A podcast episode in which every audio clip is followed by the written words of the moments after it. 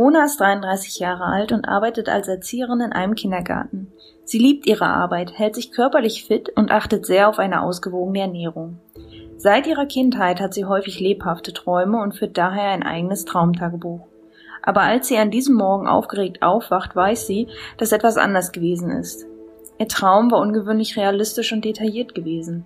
Sie hatte geträumt, dass ihre Mutter in der Nacht einen Anfall gehabt hatte und dringend medizinisch versorgt werden musste. Um ihre eigenen Nerven zu beruhigen, ruft Mona in dem Altersheim ihrer Mutter an. Die Pflegeleiterin ist verwirrt über den Anruf, da sie selbst Mona gerade anrufen wollte, um ihr mitzuteilen, dass es in der Nacht einen Zwischenfall gegeben hatte und das Altersheim ihre Mutter in eine Klinik bringen musste.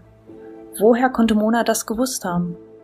Mein Name ist Vienakia Berg und ich heiße euch herzlich willkommen zur ersten Folge meiner Podcast-Reihe Psychberg. Alle zwei Wochen für die nächsten 22 Wochen werde ich über anormale oder vernachlässigte Themen der Psychologie sprechen und habe dafür die wenigen Informationen zusammengetragen, die es bisher im anerkannten wissenschaftlichen Diskurs über diese Themen gibt. Besonders hilfreich war dabei das Werk Varieties of Anomalous Experiences, welches 2014 von der amerikanischen psychologischen Vereinigung herausgegeben worden ist. Den Autoren gilt hier mein großer Dank. Ich habe Details zu dem Buch in der Beschreibung hinterlegt. Dort könnt ihr bei Interesse weitere Informationen zu den behandelten Themen nachlesen. In dieser ersten Folge bringe ich euch das Phänomen der Psi-Erfahrungen näher. Psi-Erfahrungen sind Erfahrungen, wie Mona sie in der Geschichte gemacht hat. Im Einzelnen fasst die Forschung vier Bereiche unter Psi-Erfahrungen zusammen. Erstens Telepathie oder Gedankenkommunikation. Zweitens Hellseherei oder das Wissen um entfernte Ereignisse. Hierzu zählt auch Monas Erfahrung. Drittens Vorherseherei oder das Wissen um zukünftige Ereignisse. Viertens Psychokinese oder die geistige Macht über Materie. Erstaunlich ist, dass es sich bei Psi-Erfahrungen um ein völlig normales Phänomen zu handeln scheint.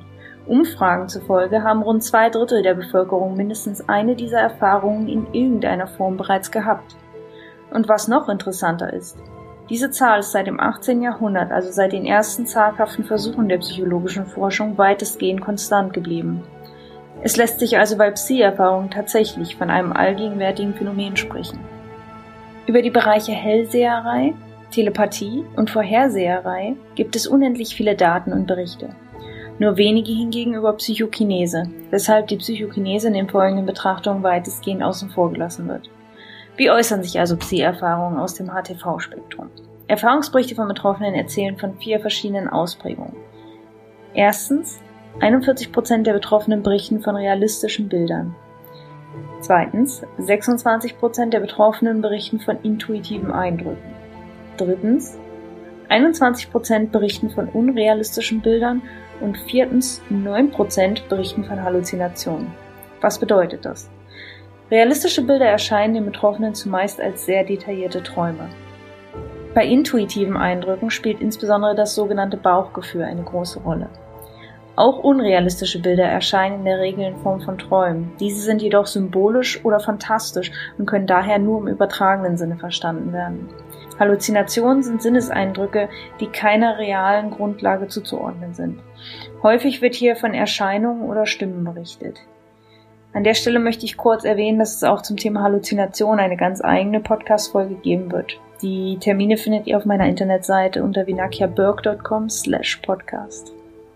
Unabhängig davon, in welcher Form sich die Psi-Erfahrungen darbieten, geben sie dennoch fast immer nur bruchstückhafte Informationen über das betreffende Ereignis.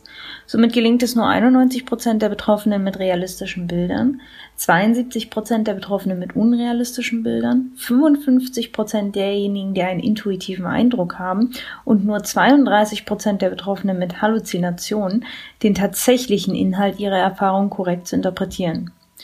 Häufig tendieren Psi-Erfahrungen jedoch dazu, einen der folgenden drei Inhalte zum Thema zu haben. Erstens Themen, die dem Betroffenen persönlich sehr wichtig sind. Zweitens Personen, die dem Betroffenen emotional sehr nahe stehen. Oder drittens persönlich wichtige Ereignisse wie Tode oder Krisen. Unter den Betroffenen, deren Psi-Erfahrung so stark gewesen ist, dass sie sich sofort oder nachdem sie von der Realität ihrer Empfindungen erfahren haben, bei Behörden oder Institutionen gemeldet haben, waren rund ein Drittel bereits beim Auftreten der Psi-Erfahrung von ihrem Wahrheitsgehalt überzeugt gewesen. Sind Personen mit Psi-Erfahrung durch irgendetwas von Personen ohne Psi-Erfahrung zu unterscheiden?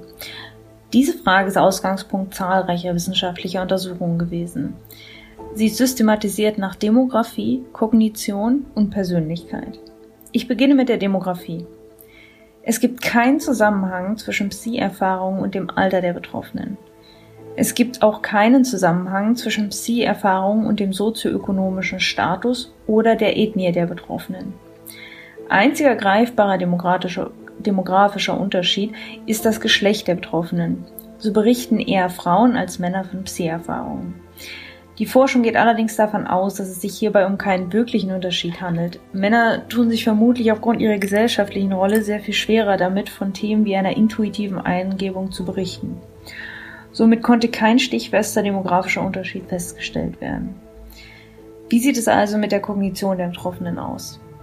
Beim Thema Kognition, also allen geistigen Prozessen, die mit Wahrnehmung und Erkennen zu tun haben, konnte zunächst festgestellt werden, dass es weniger Berichte von Betroffenen gibt, die eine naturwissenschaftliche Ausbildung absolviert haben, als von Betroffenen, die eine geisteswissenschaftliche Ausbildung absolviert haben. Aber auch hier lässt sich die Aussagekraft des Ergebnisses anzweifeln, da die grundsätzlich auf Logik basierte Denkart des naturwissenschaftlichen Hintergrunds zu einer Rationalisierung von Psi-Erfahrungen führen kann. Das heißt, die Personen haben zwar derartige Erfahrungen, bewerten sie aber nicht als solche, sondern führen die Empfindung oder die Situation beispielsweise auf Stress oder Schlafmangel zurück. Demgegenüber kann der geisteswissenschaftliche Hintergrund den Bericht solcher Erfahrungen begünstigen, weshalb dieser Unterschied keine Beweiskraft in sich hat. Darüber hinaus wurde auch die Intelligenz und das kritische Denken der Betroffenen untersucht. Trotz vieler unterschiedlicher Experimente ließen sich auch hier keine konstanten oder eindeutigen Unterschiede zwischen Betroffenen und Nicht-Betroffenen herausarbeiten. Somit konnte auch die Untersuchung kognitiver Bereiche keine weiteren Hinweise auf das Phänomen liefern. Der dritte Forschungsbereich war die Persönlichkeit der Betroffenen und hierbei ergab sich tatsächlich eine erste Unterscheidung. Bisher konnte sich die Forschung auf zwei individuelle Unterschiede einigen, die Personen besonders anfällig für Psi-Erfahrungen machen. Erstens sogenannte Grenzenlosigkeit. Darunter fassen die Forscher die Offenheit und die Empfänglichkeit einer Person für neue Erfahrungen, Empfindungen, Weltsichten oder irgendwelche alternativen Bewusstseinszustände zusammen. Der zweite individuelle Unterschied ist die sogenannte Transliminalität. Das bezeichnet eine Hypersensitivität der Person gegenüber Bildern, Ideen, Emotionen oder anderen Wahrnehmungen. Jetzt, wo geklärt ist, wodurch sich die Betroffenen in der Regel von Nicht-Betroffenen unterscheiden, werde ich euch erzählen, welche Erklärungsansätze die Psychologie für das Wahrnehmen von Psi-Erfahrungen liefert. Dazu haben sich im Wesentlichen drei Meinungen herausgebildet. Erstens Missinterpretation. Hier gehen die Forscher davon aus, dass die Personen völlig normale oder rational erklärbare Erfahrungen zu Psi-Erfahrungen uminterpretieren. Zweitens Psi-Forschung. Hier gehen die Forscher davon aus, dass es so etwas wie Psi-Erfahrungen tatsächlich gibt und suchen gegenwärtig nach einer Möglichkeit, diese nachzuweisen. Drittens Psychopathologie. Hier gehen die Forscher davon aus, dass intensive Psi-Erfahrungen immer ein Anzeichen oder Symptom im Rahmen einer vorhandenen oder sich anbahnenden geistigen Erkrankung sind. Ich werde jetzt nachfolgend noch näher auf die einzelnen Meinungen eingehen. Die Missinterpretation. Die Vertreter dieser Ansicht argumentieren, dass es eine ganze Reihe von Zuständen gibt, die völlig normal sind oder im Rahmen einer körperlichen Erkrankung auftauchen und eine Interpretation als Psi-Erfahrung nahelegen. Die häufigsten Missinterpretationen von Betroffenen haben mit dem Schlafwachrhythmus zu tun, und zwar namentlich mit der Schlafparalyse und mit hypnagogischen und hypnopompischen Vorstellungen. Was ist das? Schlafparalyse tritt auf, wenn unser Bewusstsein von unserem, vor unserem Bewegungsapparat aufwacht oder umgekehrt, wenn der Bewegungsapparat vor unserem Bewusstsein einschläft. Der Betroffene ist also bei Bewusstsein und wach, aber kann sich nicht mehr bewegen. Dieser Zustand kann ein hohes Maß an Stress und Panik auslösen und wird manchmal durch Geräuschhalluzinationen begleitet. Ungefähr 50 Prozent der Bevölkerung hat mindestens einmal im Leben die Erfahrung einer Schlafparalyse. Unter hypnagogischen und hypnopompischen Vorstellungen verstehen die Forscher verschiedene Halluzinationen, die am Übergang zwischen Schlaf- und Wachzustand auftreten können. Dazu gehören Geräusche, Erscheinungen oder das Gefühl, irgendwo herunterzufallen. Diese Erfahrung ereilt etwa 72 bis 77 Prozent der Bevölkerung mindestens einmal im Leben. Einige Forscher aus dieser Meinungsrichtung haben auch die Urteilsfähigkeit der Betroffenen untersucht und dabei herausgefunden, dass die Betroffenen keine schlechtere Urteilsfähigkeit als Nicht-Betroffene besitzen, sondern vielmehr sehr viel besser dazu in der Lage sind, Verbindungen oder Bedeutungen zwischen völlig zufälligen Reizen oder Punkten herzustellen.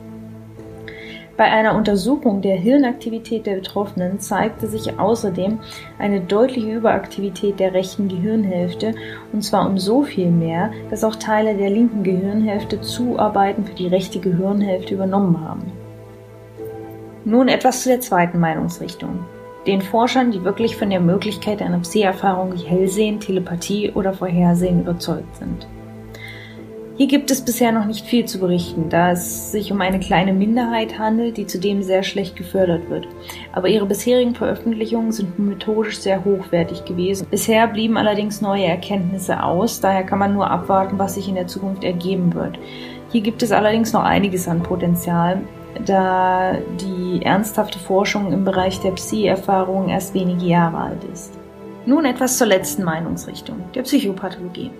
Ungefähr die Hälfte der Betroffenen, die sich von selbst bei einer Institution oder einer Behörde aufgrund einer Psi-Erfahrung gemeldet haben, sind tatsächlich psychopathologisch relevant dahingehend, dass sie entweder mindestens einmal stationär aufgrund einer geistigen Erkrankung behandelt worden sind oder dass sie eine psychopathologische Diagnose besitzen und regelmäßig Medikamente nehmen.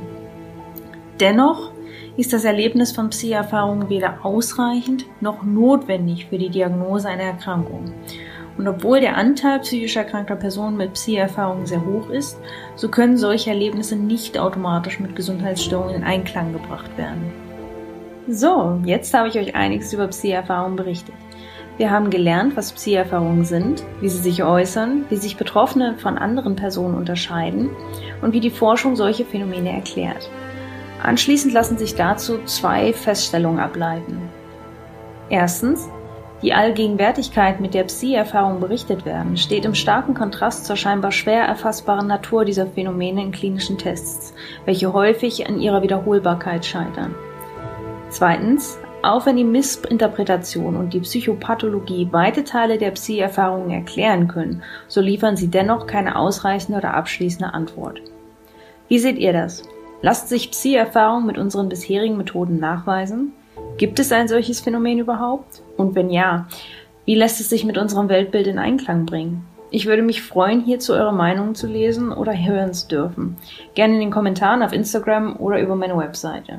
Euch hat die Folge gefallen oder ihr habt Verbesserungsvorschläge? Lasst mich auch das gern wissen. Mein Name ist Vinakia Burke und ich freue mich darauf, euch zur zweiten Folge Psychberg am 27.11. wieder begrüßen zu dürfen. In dieser Folge wird es um Synästhesie gehen. Wir hören uns also in zwei Wochen zur zweiten Folge am 27.11. wieder hier. Ich freue mich darauf, eure Vinakia Berg.